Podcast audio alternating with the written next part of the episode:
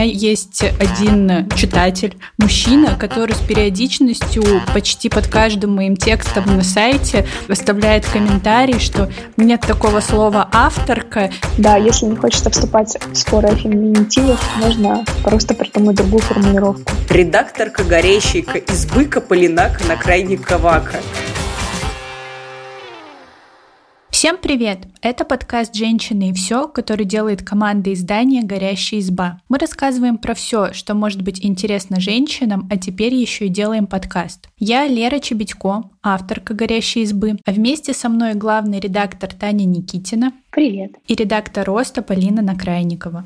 Всем привет! Периодически в комментариях к нашим текстам разворачиваются настоящие дискуссии. Иногда нас обвиняют в том, что мы не используем феминитивы, а иногда, наоборот, ругают, что используем и коверкаем русский язык. Поэтому сегодня мы решили поговорить про феминитивы и четко обозначить позицию избы по этому вопросу. Если бы нам платили каждый раз, когда нас спрашивают, почему авторка, наверное, нам не нужно было бы продавать рекламу мы бы были самым богатым изданием в России точно. Я думаю, во Вселенной. Но давайте тогда сразу поговорим о наших отношениях с феминитивами, почему мы используем или нет. Но думаю, так как я каждый выпуск представляюсь как авторка «Горящей избы», то понятно мое отношение к феминитивам. Я их люблю, признаю, использую, хотя, ну, буквально лет пять назад я вообще от них жутко плевалась и думала, зачем, для чего это, есть проблемы и поважнее, там, домашнее насилие, харасмент, а вот все эти ваши феминитивы — это фигня какая-то. Но, к счастью, этот период от отрицания до принятия у меня длился всего пару месяцев, вот, и теперь я всегда э, использую феминитивы, всегда представляюсь через феминитивы. А вот почему я каждый выпуск подкаста представляю вас как редактор, расскажите. Ну, я могу начать, но моя история не будет короткой. Для начала, мне кажется важным обозначить, что мои первые шаги э, в профессии происходили тогда, когда дискуссии про феминитивы еще не было. Получается, ну, наверное, Полина, у тебя такая же история. То есть я пошла учиться на журналиста. Потом меня взяли в мою первую редакцию, и я стала автором. Потом я стала новостником, потом редактором, потом шеф-редактором. Ну, вы поняли, да, к чему это привело? Э, ну, и каждая эта веха была для меня очень важной, и это было то, к чему я стремилась. Ну, то есть в какой-то момент моя цель жизни была вот стать редактором, или там, чтобы меня взяли автором в какое-то издание. И это прям была важная часть моей идентичности. Я с гордостью представлялась как редактор.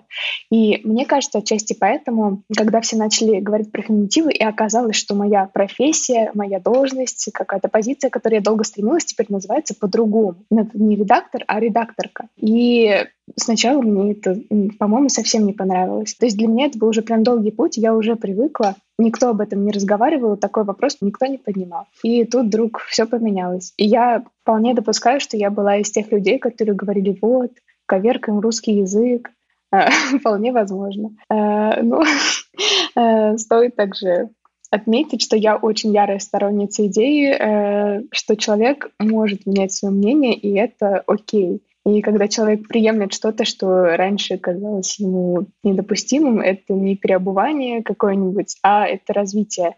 И очень полезно помнить об этом, называть это именно так, потому что, ну, а иначе как? Как меняться, как принимать новое. Вот, и я тоже, в общем, развиваюсь. Очень классно, Лер, что для тебя этот, этот процесс был таким быстрым, как два месяца.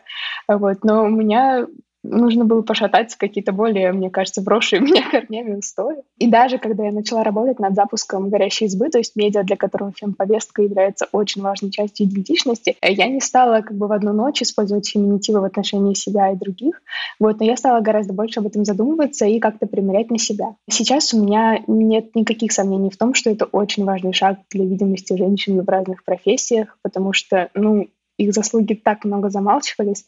Я как бы постоянно рассказываем в своих текстах про эффект Матильды и просто многих э, ученых женщин, которые стояли за спиной мужчин, что кажется, сейчас это нужно подчеркивать. И когда ты говоришь редакторка или докторка, ты говоришь, это не просто специалист, это специалистка, и это важно. Я очень рада, что феминитивы распространяются, что о них говорят, что о них спорят, потому что ну, мы все знаем, что любая дискуссия только увеличивает э, интерес к предмету. И я замечаю за собой, что вот в этот долгий период я перешла от какого-то резкого неприятия, которое у меня было сначала, сначала просто к спокойному отношению, а затем, наоборот, к поддержке. И на меня влиял прям внешний мир. То есть чем больше об этом говорили и писали, тем более каким-то понятным близким это становилось для меня. Мне кажется, это очень здорово. И мне кажется, важно давать себе время на то, чтобы самостоятельно принять какие-то изменения и пропустить через себя, потому что ну, только тогда ты сможешь это как-то искренне отстаивать. А если на тебя давят, то, мне кажется, ты будешь это отталкивать еще больше. Ну так вот. Обалдеть, Таня, я... у тебя рефлексия, спасибо. А, да. Вы знаете, когда я сказала, что история будет долгой, не того я ожидала от себя. Ну, значит, что было, то получили. Ну так вот. Ну, кстати, моя история не заканчивается тем, что теперь я всегда использую феминитив. На самом деле это не так. Э, сейчас э, я их поддерживаю, я часто использую их в отношении других людей, если они, я знаю, что они их употребляют. Например, про Леру я всегда скажу авторка, потому что я знаю, что для Леры это важно, и она так называет себя. Вот. А я замечаю, что я использую то один вариант, то другой. Иногда мне хочется подчеркнуть что-то, я использую феминитив. Иногда э, я не задумываюсь об этом и по привычке говорю, там, я главный редактор, и меня это тоже не коробит. И на самом деле я даже намеренно э, оставляю это представление, потому что мне кажется очень важным показывать, что ну, возможно, разные варианты, и важно не то, как бы, как правильно, потому что можно бесконечно спорить, как правильно, э, вот, и даже если мы считаем твердо что-то одно, это не значит, что другие люди так не будут думать.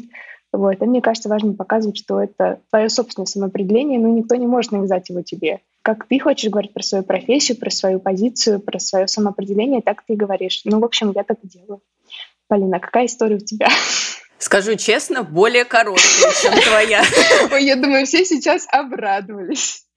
На самом деле, когда я узнала про феминитивы, и когда это стало как-то относительно широко применяться, я еще тогда работала на первой работе. И тогда мы, на самом деле, сразу стали их использовать, но на тот момент у нас не было за душой никаких глубинных размышлений, мы просто сразу поняли, что феминитив всегда вызывает реакцию. И если ты напишешь, что текст писал не автор, а авторка, у этого текста однозначно будет обсуждение, потому что все спросят, авторка? Чего?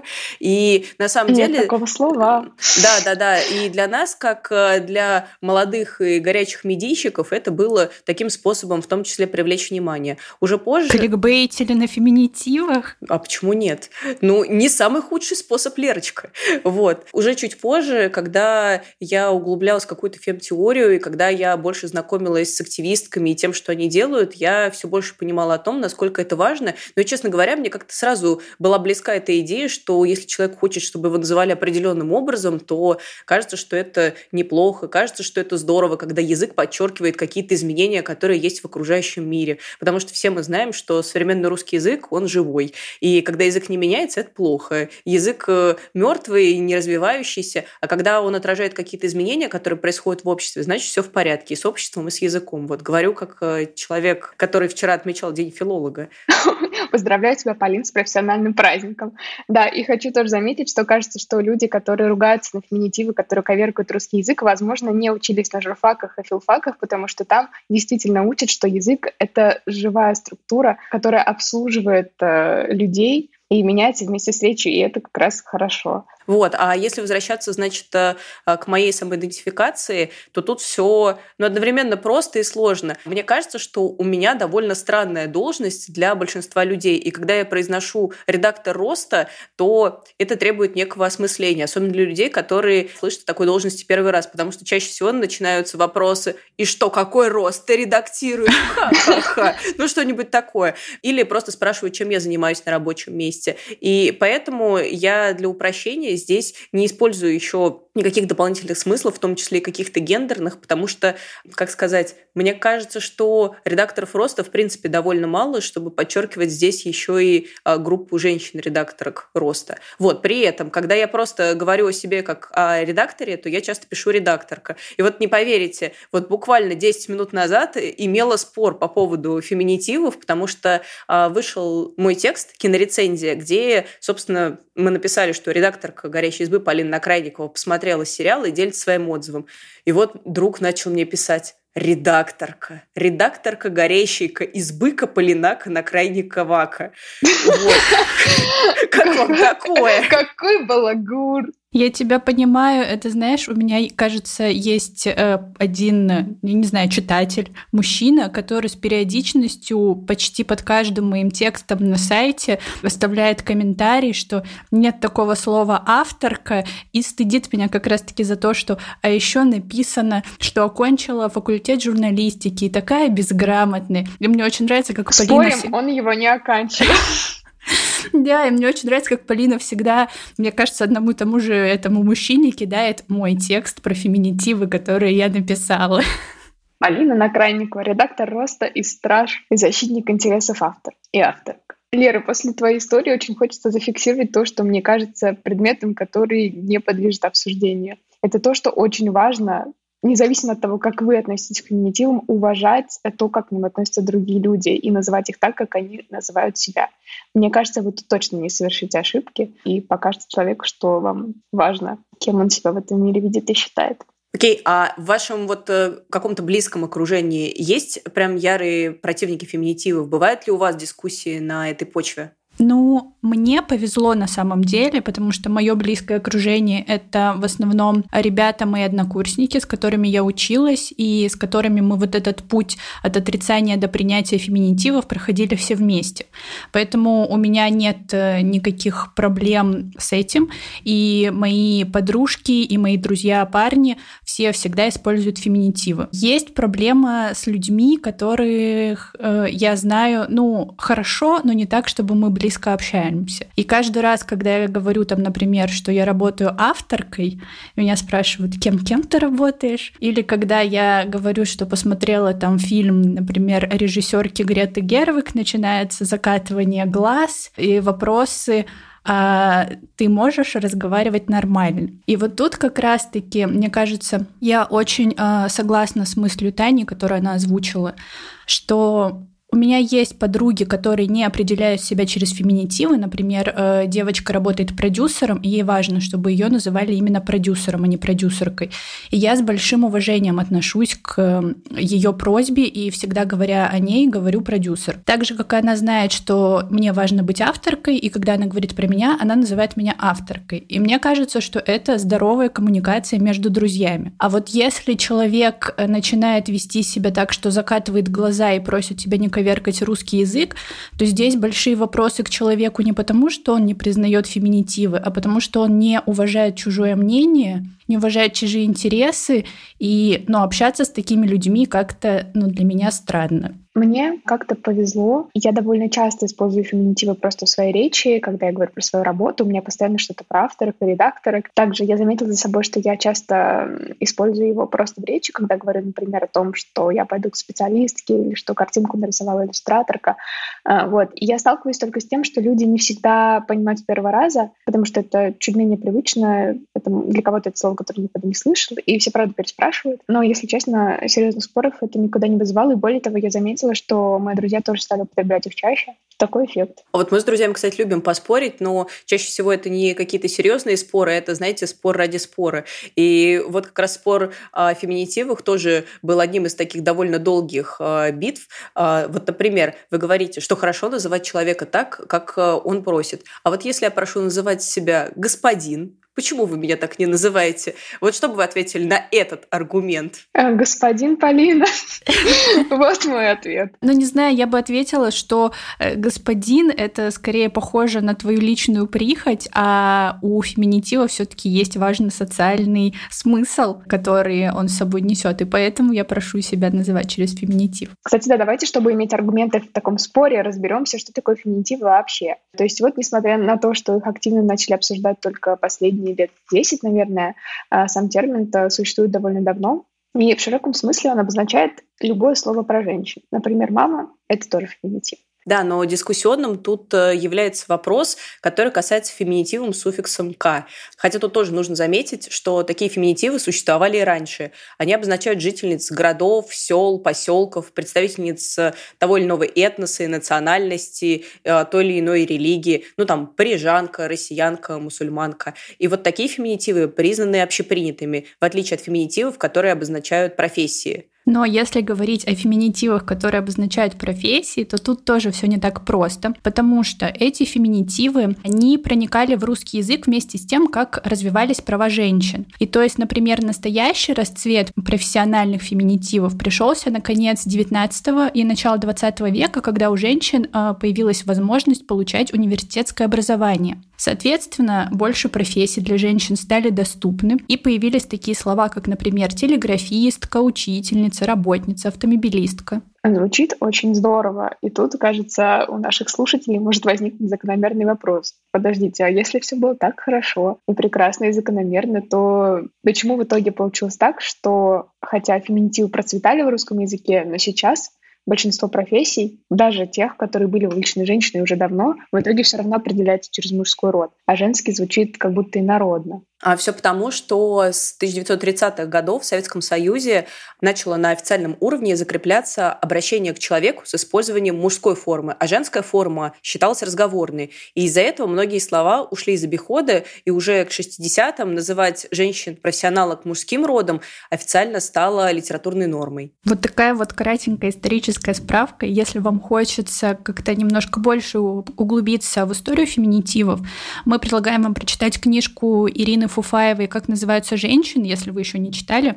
Она, правда, очень классная и полезная. И возвращаясь к дискуссии с господином и феминитивами, Важно отметить, что сейчас э, главная задача, которую ставят перед собой феминитивы, это подчеркнуть видимость женщин в профессии. Потому что кажется, что вот эта вот проблема, то, что все профессии разделены на мужские и женские, она до сих пор актуальна. Ощущали ли вы когда-нибудь э, вот это на себе? И вообще ощущали ли вы, что язык влияет на ваше восприятие профессий? Я ощущала. И особенно, знаете, это мне резко бросалось в глаза, когда речь идет не столько о видимости, например, женщин в мужских профессиях, как о профессиях, которые считаются так называемыми традиционно женскими. Ну вот, например, няня. Усатый нянь. Как комично звучит. А если так подумать, то получается, что и правда есть профессия, где видимы преимущественно женщины, а мужчин как будто бы и нет. И то есть мужчине быть няней как будто бы зазорно, смешно, ну и там далее по списку. И если перевернуть эту ситуацию, то кажется важным делать эм, акцент на том, что во многих профессиях есть довольно много женщин, и они не являются только мужскими. Я э, скажу, что я тоже на себе это ощущала. Причем э, еще в школьное время, когда я планировала, что я буду поступать на факультет журналистики, у меня было четкое представление о том, что журналист это кто-то серьезный. Это такой серьезный мужчина, Владимир Познер тогда для меня это был. А журналистка, ну, это такая, знаете, легкомысленная девчонка, которая бегает с фотоаппаратом и ни о чем серьезном не пишет. Не то, чтобы я возлагала на себя какие-то большие надежды, Выбирая факультет журналистики, я не планировала, что, знаете, я сейчас как буду вскрывать э, нарывы общества и вести профессиональные расследования. Наоборот, я относилась к себе просто как, ну, я люблю тексты, и мне нравится писать журналистские тексты, Okay. И, наверное, мне бы хотелось заниматься этим всю жизнь, и это принесет мне удовольствие. Но, с другой стороны, я задумалась, а вдруг я относилась к себе так несерьезно, именно потому что идентифицировала себя как журналистку, и у меня были такие представления о себе как о журналистке. И второй момент, то, что когда я приняла решение, что теперь я авторка, первое время мне было очень некомфортно списываться с героями и представляться авторкой, потому что мне казалось, что ко мне будут относиться несерьезно. А что в итоге сталкивалась хотя бы раз с несерьезным отношением из-за этого? Вообще никогда. Но тут нужно отметить маленькую деталь, что иногда, когда я видела, что э, герой, например, какой-то, ну, не совсем фемповестки, я просто писала, что я работаю с текстами. Э, вот. Э, но сейчас я, конечно... Не изменяя так... себе. Хорошо придумано. Классный лайфхак. Да, если не хочется вступать в споры о феминитивах, можно просто придумать другую формулировку, а не изменять себе. А я, верно, на самом деле э, разделяю твои чувства, о которых ты рассказала, потому что ты рассказывала, и я точно так же вспомнила, что когда я училась на журфаке, я была уверена, что очень важно быть журналистом. А журналистки — это те, кто работают в каких-то желтых газетах. И мне кажется, что на меня повлияло еще какое-то школьное, а, тоже более уважительное отношение к каким-то мужским существительным. Наверное, вы все помните, что когда вы проходили какой-нибудь «Серебряный век», то там вы узнали, что там поэтессы Ахматова и Цветаева говорили, что вот поэт — это звучит гордо, и они ни в коем случае не поэтессы, а поэты. Так что кажется очень важным говорить о феминитивах как-то пораньше, чтобы девушки не чувствовали себя плохо из-за того, что к ним будут относиться менее серьезно. А я еще, знаете, о чем подумала, что в последние там пару лет я воспринимаю феминитивы не только как способ подчеркнуть свою видимость в профессии, потому что все-таки я думаю, что сейчас авторок достаточно много, только в одной нашей избе много талантливых и классных авторок, а именно, чтобы заявить о своей позиции. Ну, то есть, когда я представляю, что я авторка, мои собеседники, они уже понимают, что ага, там, я феминистка, поддерживаю гендерные свободы и так далее. Мне кажется, это действительно классный и простой способ э, прояснить свою позицию, не заявляя о ней. Э, я тоже замечаю за собой, что я использую феминитив именно тогда, когда мне хочется расставить акценты. Но возвращаясь к нашему тексту про феминитивы на сайте и к комментариям, которые нам там оставляют, вот один из комментариев написал молодой человек, и он говорил о том, что искусственно навязанные феминитивы, они не приживутся. Какие-то органично уже вписались в русский язык, такие там, как, не знаю, учительница, например, а про докторку он написал, что рассказывают анекдоты. Я, правда, ни разу не слышала анекдотов про докторку, ну да ладно. И Вопрос такой. Как вы думаете, стоит ли закреплять употребление феминитивов на официальном государственном уровне? Потому что э, в некоторых странах есть такая практика. Интересно, как это выглядит. Ну, то есть, потому что закрепить на официальном уровне можно по-разному. Если речь о том, что в твоей трудовой будет написана авторка, то я не вижу здесь э, ничего такого страшного. Хотя, опять же, здесь, конечно, как и при любой а, государственной инициативе нарушается какая-то свобода выбора человека, но кажется, что вот это вот как раз не критично. А вот если людей будут штрафовать за то, что ты там назвал женщину автором, а не авторкой, то вот это уже кажется как-то странно. Мне кажется, это может быть полезной инициативой, э, если она будет существовать в той форме, что появится э, больше вариативности э, в различных, например, документах или в официальном наименовании профессий. Потому что действительно, если ты можешь сам выбрать, как себя записать трудовой, если ты можешь указать там, что ты, например, авторка, ну, по-моему, это здорово.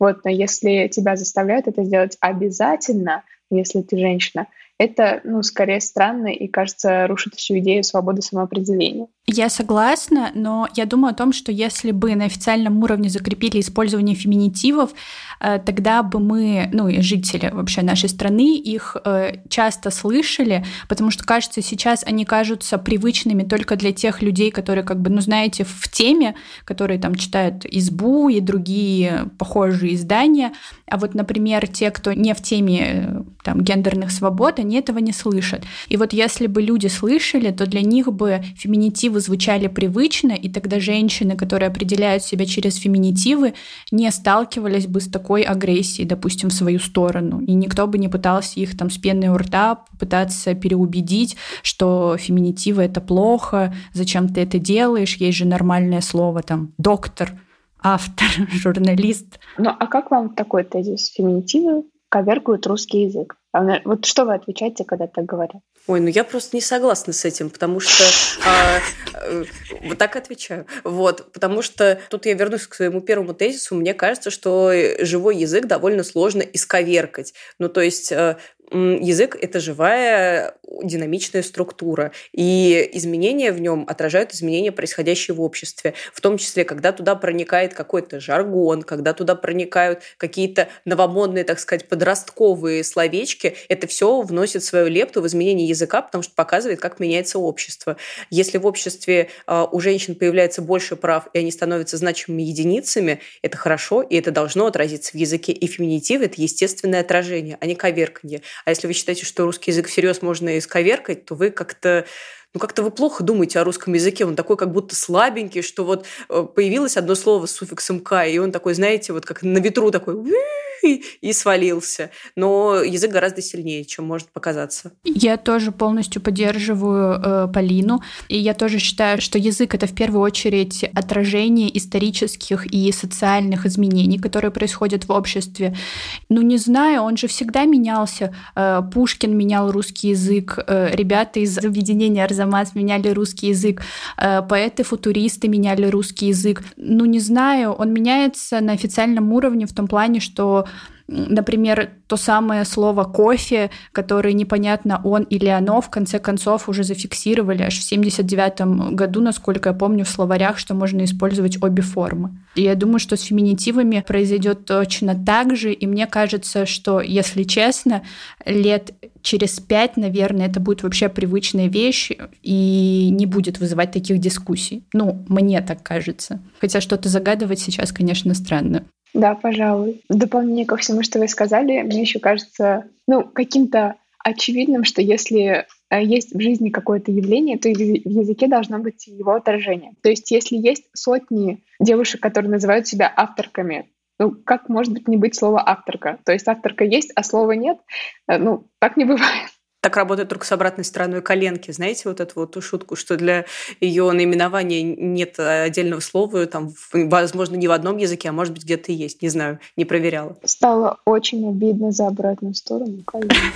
Вот подумайте об этом. Еще один из самых распространенных аргументов, э, о котором Таня уже вспоминала, это, ну вот Цветаева же просил называть себя поэт, а не поэтесса. Э, получается, мнение Цветаевой мы уже не уважаем или как? Мы уважаем мнение Цветаевой, но мне кажется, что нужно... Но имеем виду... другое.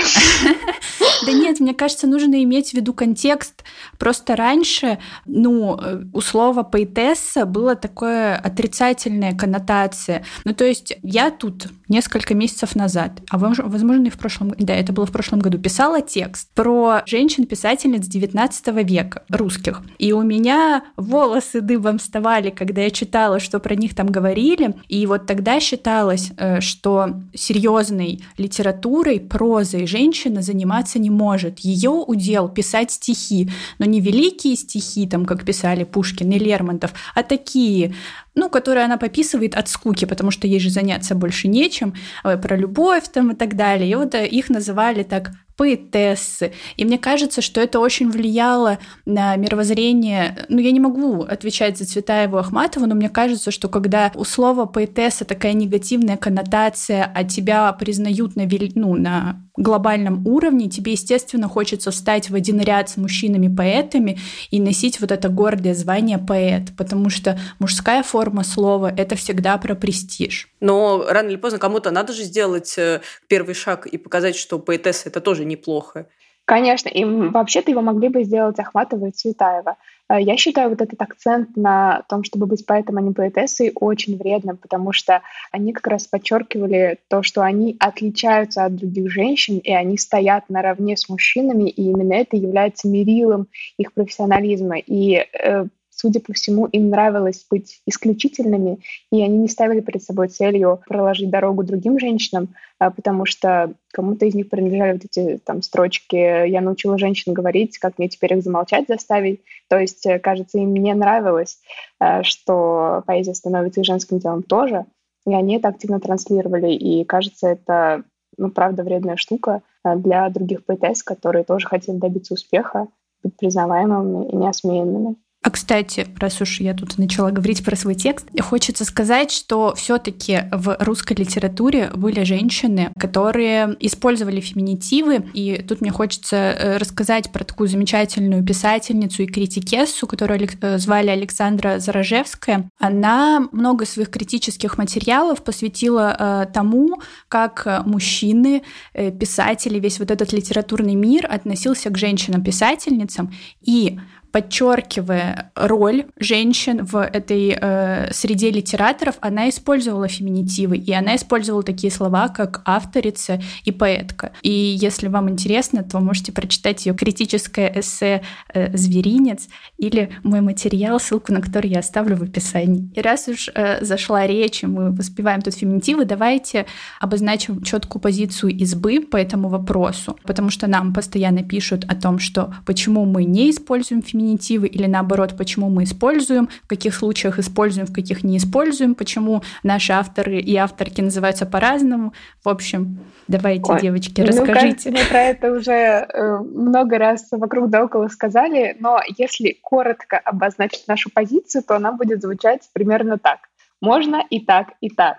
Тем самым э, мы выражаем уважение к позициям наших э, героинь и героев э, наших э, авторок, авторов, эксперток и экспертов. Мы всегда стараемся употребить именно то определение, которое использует человек в отношении себя. И если, к примеру, статью пишет автор Лера, которая использует феминитивы, то вполне возможно она будет использовать их и в отношении э, персонажей и персонажек, которые встречаются в ее статье. А если статью пишет, например, редактор Вика, которая привыкла к самоопределению более классическому, как его можно назвать, то, скорее всего, она не будет их использовать.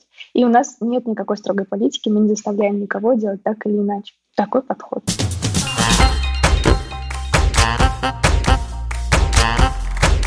У нас на сайте есть текст про феминитивы, в котором мы вместе с сотрудницей программы «Гендерные исследования Европейского университета» в Санкт-Петербурге подробнее разбираем этот вопрос. Приводим пример нескольких экспериментов, как язык влияет на самооценку женщины, и говорим о гендерно-нейтральном языке, Ссылку на него Лера тоже оставит в описании рядом со своим текстом про русских писательниц.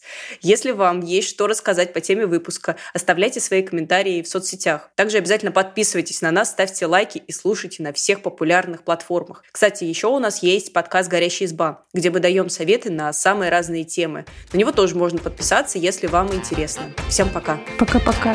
Всем пока.